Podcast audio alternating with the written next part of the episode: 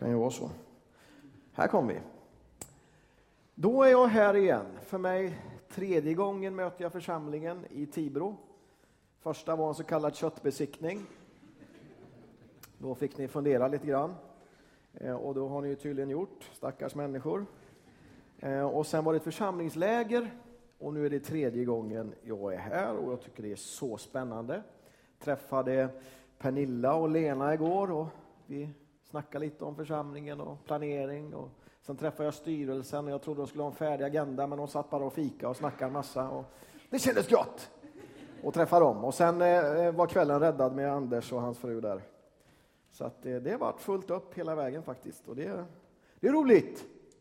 Nu är jag här och ska predika och kommer att predika om Petrus utifrån Johannes evangelium kapitel 21. Och det kommer landa i lite ledarskap, andligt ledarskap. Och det tycker jag är lite spännande och jag gör det också med bävan. Men vi läser texten och då är det ganska rejäl text, den kommer komma upp på väggen och eh, Pernilla har hjälpt mig med lite schyssta bilder till också. Så vi börjar där och vi slänger på de första bilderna. Så småningom kommer det. Jag börjar att läsa i Jesu namn från 21 kapitlet och framåt. Sedan visar sig Jesus igen för lärjungarna vid Tiberias sjön. Det gick till så. Simon Petrus och Thomas, som kallades Tvillingen, Natanael från Kana i Galileen, Sebedaios söner och två andra lärjungar var tillsammans. Simon Petrus sa till de andra, jag ger mig ut och fiskar. De sa, vi följer med dig. De gick ut och steg i båten, men den natten fick de ingenting. Ursäkta, jag glömde säga en sak. Jag träffade inte bara styrelsen, jag träffade inte bara Pernilla och Lena, jag träffade familjen Bäckerud och Janne Lund också. Så då vet ni det, det är hela min resa jag nu beskrivit. Nu fortsätter vi läsa. Eh. Jag ger mig ut och fiskar. De sa vi följer med dig. De gick ut och steg i båten, men den natten fick de ingenting. När morgonen kom stod Jesus på stranden, men lärjungarna förstod inte att det var han. Och Jesus frågade, mina barn, har ni ingen fisk? De svarade nej och han sa, kasta ut nätet på högra sidan av båten så får ni. De kastade ut nätet och nu orkar de inte dra in det för all fisken. Den lärjunge som Jesus älskade sa då till Petrus, det är Herren. När Simon Petrus hörde att det var Herren knöt han om sig ytterplagget, för han var inte klädd, och hoppade i vattnet. De andra lärjungarna kom efter i båten med fångsten på släp. De hade inte långt till land, bara ett hundratal meter. Då steg de i land och fick se en glödhög och fisk som låg på den och bröd. Jesus sa till dem, hämta några fiskar som ni just fick. Simon Petrus gick upp på stranden och drog i land nätet som var fullt av stora fiskar, 153 stycken. Och fast det var så många gick nätet inte sönder. Jesus sa till lärjungarna, kom och ät. Ingen av dem vågade fråga honom vem han var, ty de förstod att det var Herren. Jesus gick fram och tog brödet och gav dem och likaså fisken. Detta var tredje gången som Jesus visade sig för sina lärjungar sedan han uppstått från de döda. När de hade ätit sa Jesus till Simon Petrus, Simon Johannes son, älskar du mig mer än de andra gör. Simon svarade, ja Herre, du vet att jag har dig kär. Jesus sa, för mina lamm på bete. Och han frågade honom för andra gången, Simon, Johannes son, älskar du mig? Simon svarade, ja Herre, du vet att jag har dig kär. Jesus sa, var en herde för mina får. Och han frågade honom för tredje gången, Simon, Johannes son, har du mig kär? Petrus blev bedrövad när Jesus för tredje gången frågade, har du mig kär? Och han svarade, Herre, du vet allt, du vet att jag har dig kär. Jesus sa, för mina får på bete. Sannerligen, jag säger dig, när du var ung spände du själv bältet om dig och gick vart du ville. Men när du blir gammal ska du sträcka ut dina armar och någon annan ska spänna bältet om dig och föra dig dit du inte vill. Så angav han med vad för slags död Petrus skulle förhärliga Gud. Sedan sa han till honom, följ mig. Petrus vände sig om och fick se att den lärjunge som Jesus älskade följde efter. Han som under måltiden hade lutat sig bakåt mot Jesu bröst och frågat vem som skulle förråda honom. När Petrus såg honom frågade han Jesus, Herre, hur blir det med honom? Jesus svarade, om jag vill att han ska bli kvar tills jag kommer, vad rör det dig? Du ska följa mig. Därför spred sig ett rykte bland bröderna att den lärjungen inte skulle dö. Men Jesus hade inte sagt till Petrus att lärjungen inte skulle dö, utan om jag vill att han ska bli kvar tills jag kommer, vad rör det dig? Slut på bibelläsning. Det var väl en ganska, ganska rejäl bibelläsning? Ni är fortfarande med? Oerhört intressant text ur mitt perspektiv. Och jag tror, om man ska säga något om Petrus bakgrund, så en av grundstommarna i hans liv måste i alla fall vara detta. Han hade följt Jesus i förmodligen tre och ett halvt år. Han har fått se Jesus gå på vatten. Han har till och med själv gått på vattnet på Jesu befallning, eller inte bara befallning, utan om det är du Herre, så låt mig få gå till dig. Och Petrus han tillhörde de som var spontan av alla. Liksom. Och, och, så gick han ut där och det funkar ju ett tag. Och sen såg han vågorna och så började han sjunka. Och då plockar Jesus upp honom och så går de in tillsammans med båten. Men jag har för mig det finns någon liten kritik där också. Varför tvivlar du? Och då kände jag, han var nog den sista som behövde den kommentaren på ett sätt. De andra satt ju till och med kvar i båten. Ja, men Petrus han försökte i alla fall. Och på något sätt så för min del så är det, det var Petrus karaktär. Han kunde inte sitta still, utan han ville pröva allt det Jesus gjorde. Utom möjligtvis en sak. Han botade Petrus svärmor vid ett tillfälle. Det, det vet jag inte om han tyckte var bra, för hon var ju lugn där, hon hade feber och, och sådär. Men sen, ja, Jesus gjorde det där undret också. Man fattar ju inte allt. Eh, han hade också fått se, och det var förmodligen hans stora kris, han hade fått se Jesus ge sitt liv för all världens synd. Och hans stora bedrövelse var ju att han själv räckte inte till där. Trots att det var hans ambition. Och han hade gått ut hårt, precis typiskt Petrus, och jag kan känna igen mig lite grann. Att Petrus, Jesus, om, om alla andra överger dig, så kommer jag aldrig göra det. Och då svarar Jesus bara, sannerligen jag säger dig, innan tuppen gal ska du tre gånger ha förnekat mig. Och precis det inträffar. Petrus förnekar Jesus. Han till och med svär och förnekar sin mästare. Och då gal tuppen. Det sista tror jag är ute vid någon koleld där. Är inte du också bland galileerna? Är någon som säger nej, nej, nej, jag känner inte den mannen. Och så, så svär han och så gal tuppen. Och så går Petrus iväg och gråter. Och Petrus trodde ju att Jesus var Guds son Messias. Han trodde ju att han var befriad. Han trodde att han var lösningen på allt. Och han som var vägen, sanningen och livet vände Petrus ryggen. Jag tror att det var en enorm smärta i hans liv. Sen fick han ju se Jesus uppstånden. Men till och med där, det räckte inte.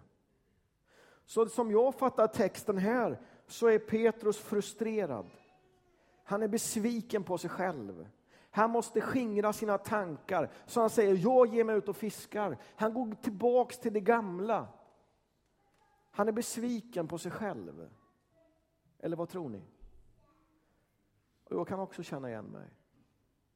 Det är ju inte alltid vi räcker till. Eller hur? Om vi tittar bak i livet så finns det också saker vi skäms för. Där räckte jag inte till. Och vi kanske är besvikna på oss själva. Jag tror till och med att Petrus hade räknat bort sig själv. Jag är inte lämplig som den klippa Jesus sa att jag var. Det brast ju. Det gick ju i kras. Det funkar inte. Jag tror Petrus hade räknat bort sig själv. Han hade så tydligt misslyckats. Så han gick tillbaks till det gamla och tänkte, nu får jag göra en annan resa. Jag får göra det jag kan istället. Andliga resan med Jesus, det funkar inte, det är inget för mig. Och plötsligt så kommer Jesus. Och det förändrar allt. Men jag ska inte gå ända dit än. Men plötsligt kommer Jesus och så står det ganska intressant, men de kände inte igen honom. Och då tycker jag att det är första tilltalet till oss idag. Det är inte alltid vi känner igen Gud på en gång. Är det någonting historien lär oss så är det att ibland är vi förvirrade. Vi ser inte Gud, inte ens när han är färdig. Är ni med? Så vi måste lära oss att tänka efter, att inte döma ut för tidigt. Plötsligt så kommer Jesus. Men vi förstår inte alltid att det var han. Om vi ser på vår egen historia i Sverige. Vad tänkte vi när Jesusfolket kom? Hippies, konstiga kläder, långt hår. Kan det komma från Gud? Och många kände det kan det ju inte göra. Men det var en väckelse. När pingströrelsen kom och Levi Petrus gick igång i Sverige så reagerade det gamla samfundet så starkt så den församling där Levi Petrus var pastor sa de att det här kan vi inte ha med att göra. Och så blev det en splittring från Petrus eget samfund, alltså baptistsamfundet på grund av några officiella möjliga regler kring nattvarden. Ganska märkligt. Man såg inte Gud, påstår jag. För har pingstväckelsen blivit till välsignelse i världen? Ja, men det är väl ganska enkelt att räkna ut. Det börjar med en liten cellgrupp. En fattig afrikansk amerikan, färgad, låghalt, blind på ena ögat, William J. Seymour. Han kommer till Los Angeles, blir inbjuden till en kyrka och så predikar han om den helige Ande och att de skulle döpas med den helige Ande igen, men de kände inte igen Gud. Så de sparkade ut honom från Nazarene Church och sa det här kan vi inte lyssna på. Det här kan vi inte ta emot. Och så landar han i familjen Ashbury, en liten cellgrupp, de startar en bönegrupp. Och efter tio dagars fasta och bön så börjar det hända grejer. Någon började spela piano, apropå musikerna som är igång här, som inte kunde spela piano. Frun i familjen Ashbury. Någon började, en liten tjej började profetera. Någon blev helad från sjukdom och plötsligt så blev det ett andligt centrum därför att Gud var och färde. Och så sprider sig pingstväckelsen på hundra år till hela världen kanske omfattar ungefär 300 miljoner människor. Men när det kom såg man Gud. När till och med han som var lärare till William J. Seymour i bibelskolan i Topeka, Kansas, Parham tror jag han hette. Han kommer till Los Angeles, tittar in i församlingen där det är full väckelse och hans kommentar är sådana här negerfasoner kan vi inte ha här. Hör du hur illa det låter? Därför att det var frihet. Människor fick vara med och bidra. Folk älskade varandra över alla gränser. Hans enda kommentar var, sådana här negerfasoner kan vi inte ha här. Man såg inte Gud. Och då tror jag att vi ska tänka, nej men vi kanske inte är så annorlunda heller. Låt oss be. Låt oss be uthålligt och se, är det Gud som är och? Fast på ett annorlunda sätt som vi inte har sett förut. Kan Gud visa sig och sina eviga sanningar på ett nytt sätt? Och du mitt svar, ja det kan han ju. Det är ju lite typiskt honom. Han kommer ju lite som han vill, eller hur? Och vår uppgift är ju faktiskt se detta, lyssna in detta och bejaka detta. Att förstå att det är Gud som är färdig. Vi är inte kallade i första hand att förvalta, utan jag tror vi som en församling är kallade till ständig förnyelse, till ständig reformation, tillbaks till ursprunget och att ständigt utvärdera det vi håller på med. Är det en evig sanning eller måste vi göra på ett nytt sätt för att nå nya människor? Ja, jag tycker det är värt att fundera på och jag tycker den här texten tar upp detta.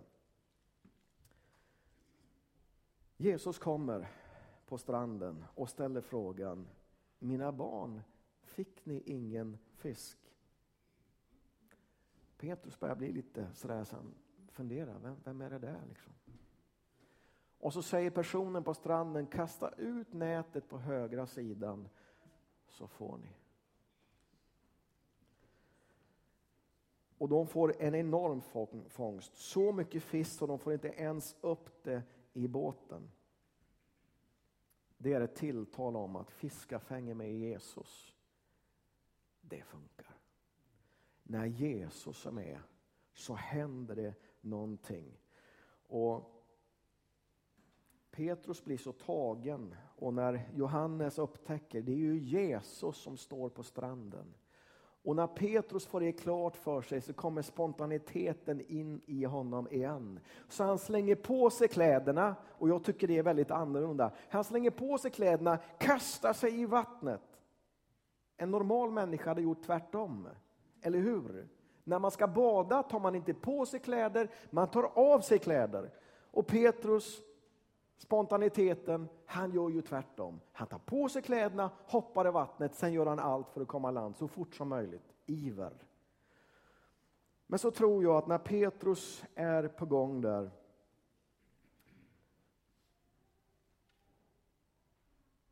så slår honom tankarna igen. Jag svek ju. Jag höll inte hela vägen. Var befinner jag mig nu?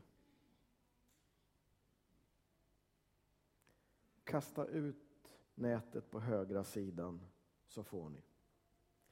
Kallelsen, Jesu kallelse var att jag ska göra er till människofiskare. Kanske det Petrus hade missat, kanske det du har missat ibland, det är att vi ska inte göra det själva. Utan vi behöver den helige Ande. Det är där styrkan sitter. Petrus var inte klippan i sig själv. Utan Petrus var en klippa, dels utifrån den bekännelse han hade, men framförallt utifrån den Gud som lovade att vara med honom. I sig själv räckte inte Petrus till, och det gör inte du och jag heller. Men tillsammans med Gud är vi starka. Tillsammans med Gud är vi alltid i majoritet.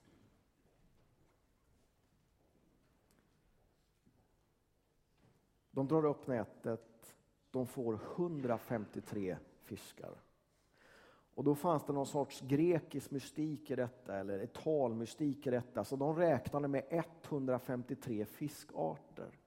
Och det texten vill säga med att det var 153 fiskar och förmodligen en bokstavlig sanning, det är att det fisket vi håller på med handlar om att nå alla nationer. Alla folk. För det var så många folkslag man räknade med också. Det handlar om att nå alla. Det var det som var grundkallelsen. Och plötsligt förstår Petrus själv, det är ju Jesus. Det är ju Jesus och han har inte släppt kallelsen. Och då tror jag att du och jag kan hamna där också. Vi tror att Gud har gett upp om oss. Och då blir detta budskapen ändå, Jesus ger aldrig upp dig. Jesus ger aldrig upp dig. Han känner dig bättre än du känner dig själv. Han vet om dina misslyckanden. Men han kommer med kallelsen igen. Petrus hade mött Jesus första gången. Jesus lånade båten. Jesus sa ro ut på djupt vatten. Eftersom jag har haft båten, liksom, haft den som lite, lite eh, ljudanläggning egentligen, där tusentals människor hör. Och så säger Jesus bara, ro ut på djupt vatten, kasta ut näten där så får ni. Petrus sa, vi har fiskat hela natten, inte fått någonting. Men när vi fiskar på Mästarens befallning, när vi upplever att det här är Gud, då får vi fångst. Och Petrus kände igen detta. Det är ju Mästaren igen. Han kommer med precis samma kallelse. Precis som det var första gången, så blir det andra gången. Jag ska göra er till människofiskare. Ro ut på djupt vatten. Följ Jesu order. Gör det du ska. Gör det Jesus säger. Och det fungerar.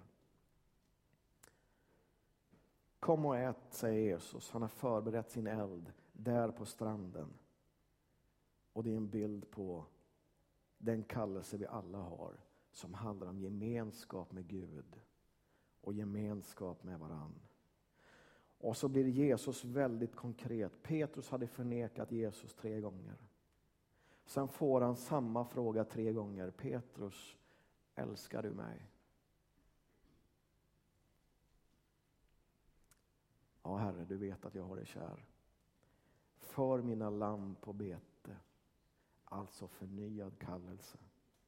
Jesus, älskar du mig mer än de andra gör? Och Herre, du vet att jag har dig kär. Var en herde för mina får. Petrus.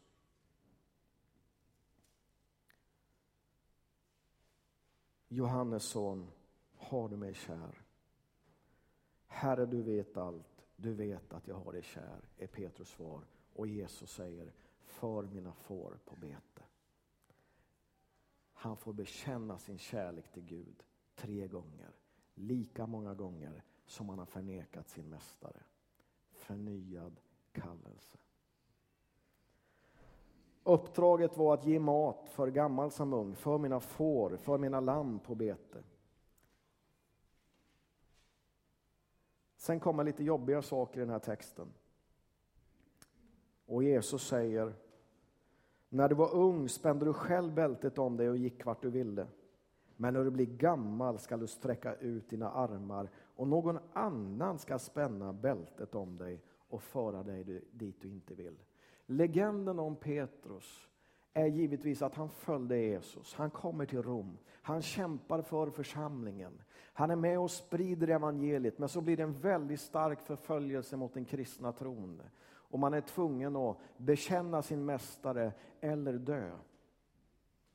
Och vad gör då Petrus? Han flyr. Han går bort från Rom. Och så säger legenden att Jesus kommer honom till mötes och ställer frågan på latin, quo vadis? Förlåt, det är Petrus som säger det till Jesus. Quo vadis, vart går du? Och då säger Jesus, jag går tillbaks till Rom för att dö en gång till. Och då förstår Petrus, jag hör hemma bland fåren. De som är mitt ansvar. Så Petrus vänder om och går till Rom. Och så dör han som martyr på arenan. Och jag tror vi har en bild på Colosseum här också. Och då finns det två lärdomar då. Dels att du och jag är kallad till strid. Så är det ju. Den här världen är inte neutral. Det är inte bara gulligt med livet, det är en hård kamp. Och Gud manar oss till strid och tjänst, men vi strider inte med världsliga vapen. Någon kanske känner igen filmen Gladiator. Vi strider inte med världsliga vapen, men vi strider. Svärdet är Guds ord. Eller hur? Hjälmen är frälsningen, bältet är sanningen. Vi håller oss till sanning. Fötterna är villigheten att gå ut med evangeliet. Pansaret rättfärdighetens pansar. Vi lever ett schysst liv. Det är med de vapnen vi strider. Han fick vara på arenan och vi måste fråga oss, du och jag, på vilken arena tjänar du och jag Jesus? Vi är kallade att gå ut på en arena. Där ska vi representera Jesus. Vilken arena har du och gör tjänst på? Petrus fick ge sitt liv. Han blev korsfäst på arenan. Och han bad sina bödlar om tillåtelse. Låt mig få hänga upp och ner. För jag vill inte dö lika värdigt som min mästare. Kan ni legenden? Och så hänger man Petrus upp och ner. Och då kanske vi tänker, det här är gamla tider. Där man var tvungen att bekänna Jesus eller dö. Där man var tvungen att, att veta, följer jag Jesus nu i alla väder? Orkar ända fram? Men jag påstår, det här gäller lika mycket nu. Enligt nya siffror så dör det en kristen på grund av sin tro vart femte minut. Hör du vad jag säger? På grund av sin kristna tro, så idag, vi pratar inte om romarriket eller antiken, så dör det en kristen vart femte minut.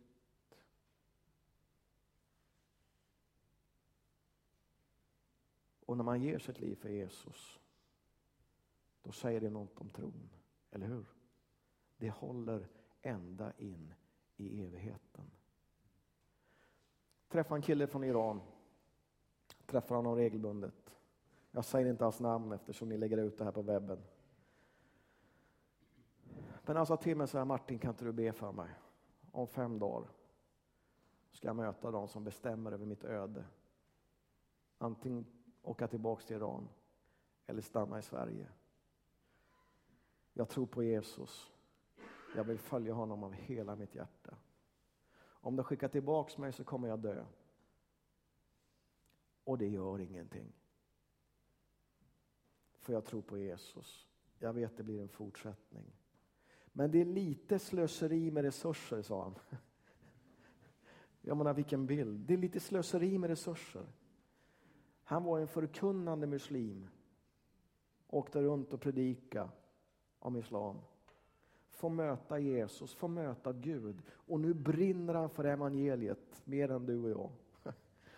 Och vart han än går fram så förkunnar han Jesus.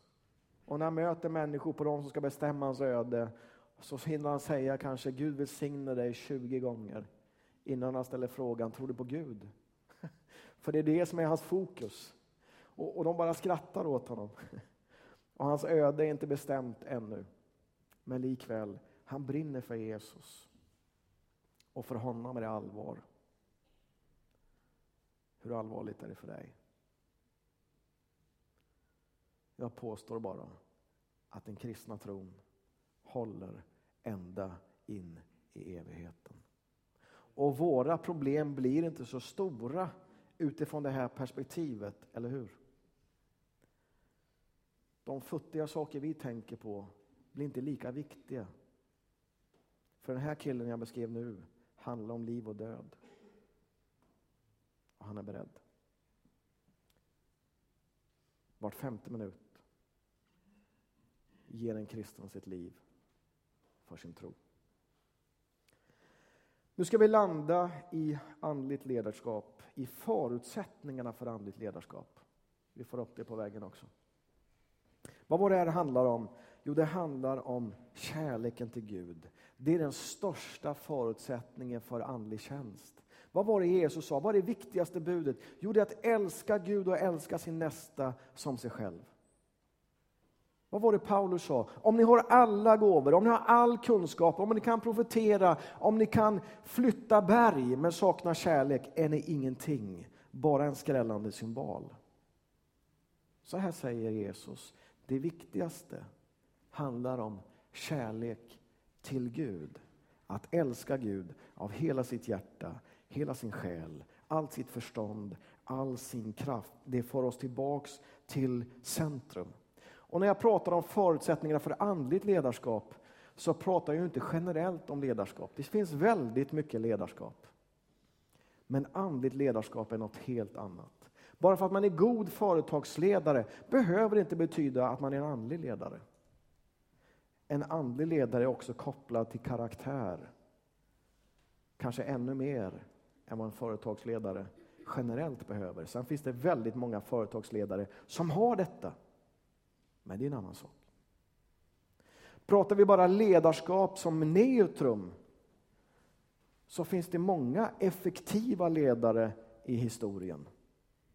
Men ledarskap utan karaktär är katastrof, eller hur? Ursäkta jag säger detta nu, man skulle kunna säga att nazismens framgångar när det gäller ledarskap var möjligtvis effektivt. Jag såg ett program om det nyligen. Man var väldigt effektiv i den vision man hade satt upp om det tredje riket. Man var väldigt effektiv när man kastade in människor i gasugnar. Man satte nummerlappar på varje krok. Och så fick man en nyckel kopplad till skåp. Och så sa man till fångarna, kom ihåg ert nummer. Så ni får tillbaka era grejer. Häng upp dem på den kroken. Ni har en, en, en, en nyckel som är kopplad till det här skåpet. Håll ordning på grejerna när ni kommer ut sen och, och tvättat er och gjort er i ordning. Man var väldigt effektiv. Man lurade människor in i gaskamrarna i tron om att de skulle få tvätta av sig. Men det var ju inget ledarskap som var kopplat till karaktär. Det var ju fullständig katastrof, eller hur? Hur såg den man ut som ledde detta? Ja, det fanns ett barn som hade föräldrar som hade en pedagogisk syn som handlade om svart pedagogik. Det vill säga, man skulle aldrig uppmuntra. Tvärtom så skulle man härda genom negativa kommentarer. Barnet hette Adolf Hitler. Vad handlar sunt ledarskap om? Det handlar om uppmuntran, motivation, inspiration. Vill du ha en chef som kontrollerar dig fullständigt? Vad gör du nu? Har du gjort tillräckligt? Någon som tittar över axeln? Eller vill du ha någon som säger bra gjort, kanon, det här kan vi göra ännu bättre, nu går vi på. Och så uppmuntrar man. Eller hur? Det känns ju lite bättre. Och jag påstår att nej, men det är andligt ledarskap. Det handlar om uppmuntran, motivation, inspiration. Det handlar om kärlek till Gud, det handlar om kärlek till fåren, det vill säga sin nästa. Och då skulle en andlig ledare kunna tycka ibland att en del av fåren är några riktiga fårskallar. Eller hur? Man blir liksom lite trött alltså. Nu kommer de och tjatar och gnäller igen och kritiserar det de inte begriper. I värsta fall kan det ju vara så. Men vad, hur reagerar då det andliga ledarskapet? Ett sunt andligt ledarskap, det som är målet för andliga ledare, det är att älska alla fåren, även fårskallarna. Eller hur? För ibland är vi fårskallar själva. Kan man inte älska alla så ska man inte vara andlig ledare. Det måste vara målet. Att älska alla oavsett vad de gör. Vad gjorde Jesus? Han sa Fader förlåt dem för de vet inte vad de gör när de spikar upp honom på korset. Det är det ledarskapet vi pratar om. Ett ledarskap som är villig att ta hån och ta skit, ta kritik, ta dem som vill korsfästa honom eller henne. Det är det som är andligt ledarskap. Att älska de som inte kan ta emot kärlek. Ja, det är andligt ledarskap. Och jag lyfter ju vad Bibeln lägger fram som målsättning nu. Jag säger inte att jag räcker till själv. Jag säger bara att det är det här som är bra andligt ledarskap. Stefanos, när de stenar honom, hur var hans reaktion? Han berättar bara om Bibeln. Förkunnade Bibeln. De blev så arga så de tog upp stenar och kastade på honom till han dog. Och han säger bara Fader förlåt dem. De vet inte vad de gör. Ställ inte dem till svars för denna synd. Och så säger han också att han ser Jesus. Han som är ledarskapets mästare, precis som fårens mästare. Kärlek till fåren den växer ju givetvis. Jag tror föräldrar älskar sina barn, inte bara att de, att de får det som instinkt. Mödrar har det, men jag tror fäder har det.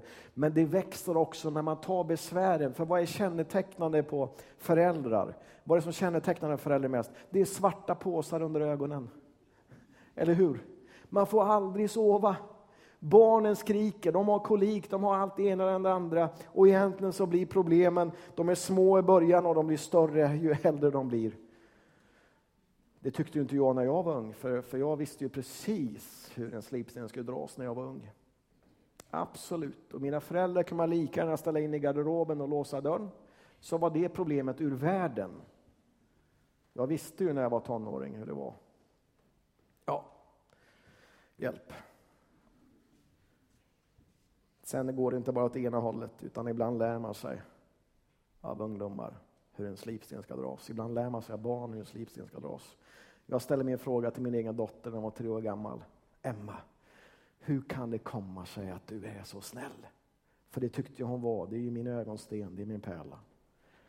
Och hon sa bara, nej men Jesus har gjort mig snäll. Ja men det ligger något i det. Eller hur?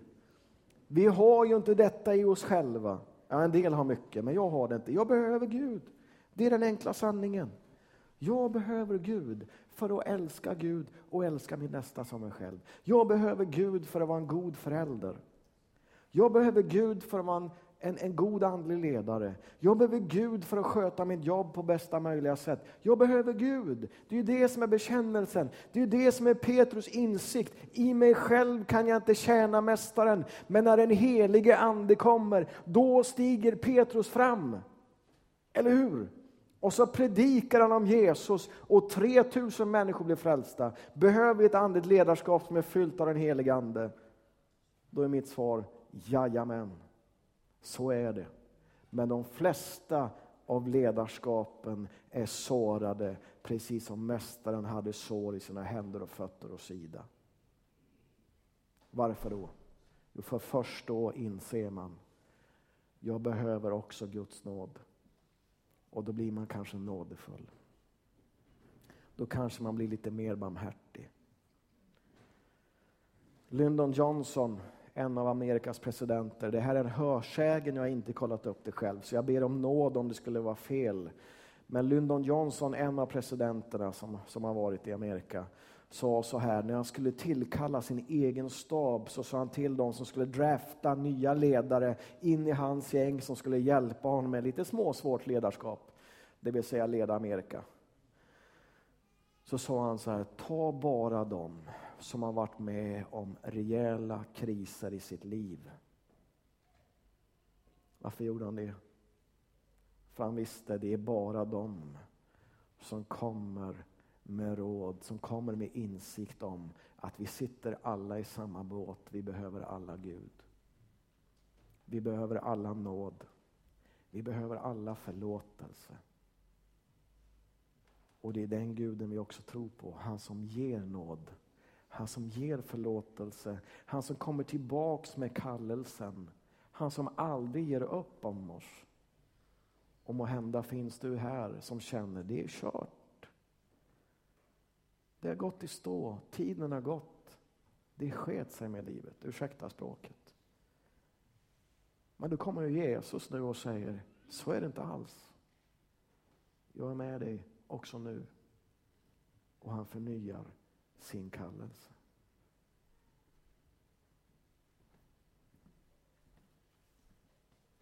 Kallelsen kännetecknar en kristen ledare. Krisen kännetecknar en kristen ledare. Kompetens utan karaktär är katastrof. Då kan det bli vad som helst. Vilka kan och bör vara ledare?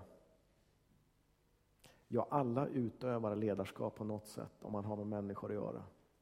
Antingen har man en positiv ledar-impact eller så har man en negativ.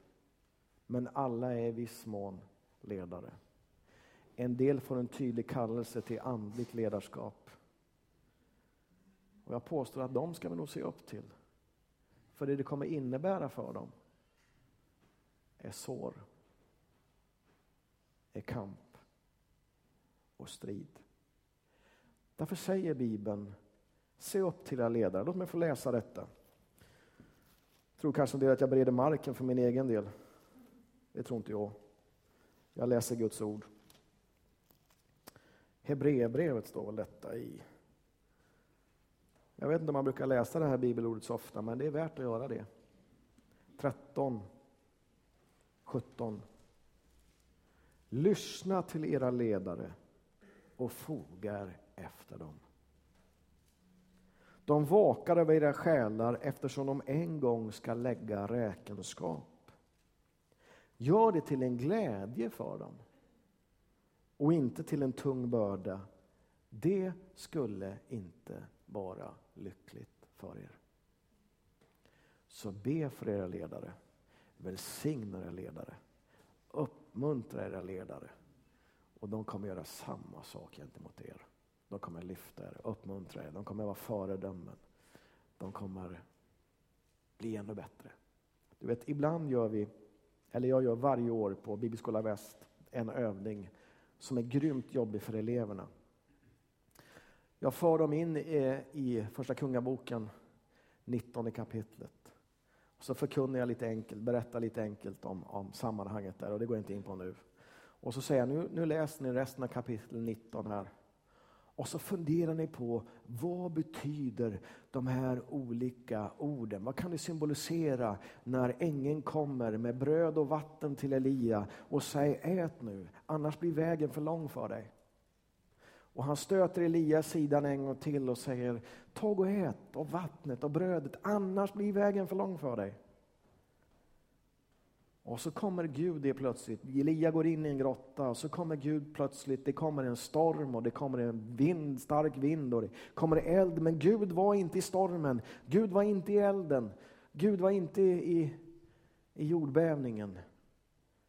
Men så kom den stilla susningen och det var Gud. Så säger jag till dem, tolka detta. För in det i ett nutidsperspektiv. Så delar jag upp dem i olika grupper och så skriver jag bakom skärmen, bakom overhead-skärmen, eh, du vet sådana gamla grejer. Så skriver jag, den här övningen är fejk. Den handlar bara om vikten av uppmuntran. Och så får jag ut de olika grupperna i olika sammanhang. Den en grupp sitter kvar och så säger jag till dem så här, nu ska jag ta in en grupp till er. De ska berätta om vad de här bibelställena betyder för dem. Och så säger jag till dem så här, ni ska vara helt ointresserade utan att det märks övertydligt. Jättejobbig övning. Och ni ska liksom inte titta på dem, inte ge dem någon form av feedback. Så ska ni se hur de krymper som människor. Så se hur de till slut stannar upp ganska tidigt. Och Sen förklarar jag för den gruppen vad som har hänt och så drar jag upp den här eh, skärmen. Och så säger jag, titta vad som står på tavlan, övningen är fejk. Ni var utsatta för något fruktansvärt jobbigt. Men det handlar bara om att inse vikten av uppmuntran. Nu tar vi in den sista gruppen. Då ska ni göra tvärtom. Utan att det blir övertydligt så ska ni uppmuntra, vara intresserade, följa dem med blicken och hänga på. Jajamän, det är bra. Liksom. Intressant. Så ska ni se hur de växer. Och det händer ju också. Och så får alla lära sig i kroppen vikten av uppmuntran. Att man står tillsammans. Att man inte är själv. Att man är ett team som backar upp. Det får människor att växa. Fel ledarskap krymper människor. Positivt andligt ledarskap får människor att växa. Och tjäna Jesus ännu mer hängivet. Enkelt i teorin, svårare i verkligheten. Men det är målsättningen. Vikten av uppmuntran. Från första Petrus 5 och 1 läser vi också följande verser. Jag tror jag tar med det också. Vi har väl kanske någon bild där också. Eh, fem, ett till tre. Till er äldste riktar jag nu denna maning, som själv är en av de äldste och kan vittna om Kristi lidanden. Jag som också ska få dela härlighet som kommer att uppenbaras. Var herdar för den jord som Gud har anförtrott er och vaka över den, inte av tvång utan självmant, så som Gud vill. Inte av vinningslystnad utan av hängivenhet. Uppträd inte som herrar över de som har kommit på er lott, utan var föredömen för jorden. Då skall ni, när den högste herden träder fram, krönas med ärekransen som aldrig vissnar. Vad är andligt ledarskap? Jo, det är föredöme, det är att vaka, det är att ha koll på läget, det handlar om att ge andlig mat, det handlar om att föra in nya i tjänst, det handlar om att uppmuntra, utrusta. Just nu är jag kopplad till världen idag. En av visionerna handlar om den här tidningen ska syssla med uppmuntran.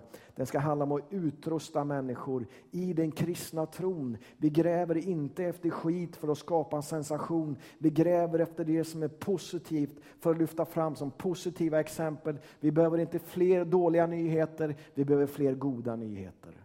Eller hur? Och det är samma sak i en församling.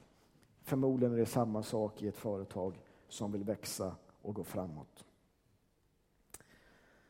Uppmuntra och utrusta, lära sig av misstagen. Petrus hade som gåva att alltid göra bort sig. Och jag tycker det är så skönt, jag känner igen mig. Du vet Jesus. Det där får aldrig hända dig och Jesus är tvungen att säga tig Satan efter hans stora bekännelse. Jesus, jag kommer aldrig överge dig. Petrus. Han är skön, Petrus överhuvudtaget. Han vågar slänga sig ut. Och jag tror att Gud ler lite grann när vi gör det. Vi har goda intentioner. Vi bara kör på i Jesu namn. Ibland lyckas det, ibland misslyckas det. Petrus käkade gärna med, med hedningarna när det passade. Men så kom några judar med ner och då backade han. Då gick det inte att äta längre. Så Paulus var tvungen att säga till honom. Hur kan du äta med oss när det inte är några judar här? Men när de kommer, då backar du, då skäms du. Vilka är det vi ska skämmas för? Ja, i första hand oss själva. Jesus han skämdes aldrig över dem han mötte. Han såg det som var förlorat och han lyfte upp det. Han gick till dem som behövde honom och hade ett tydligt behov. Det ska du också göra efter bästa förmåga.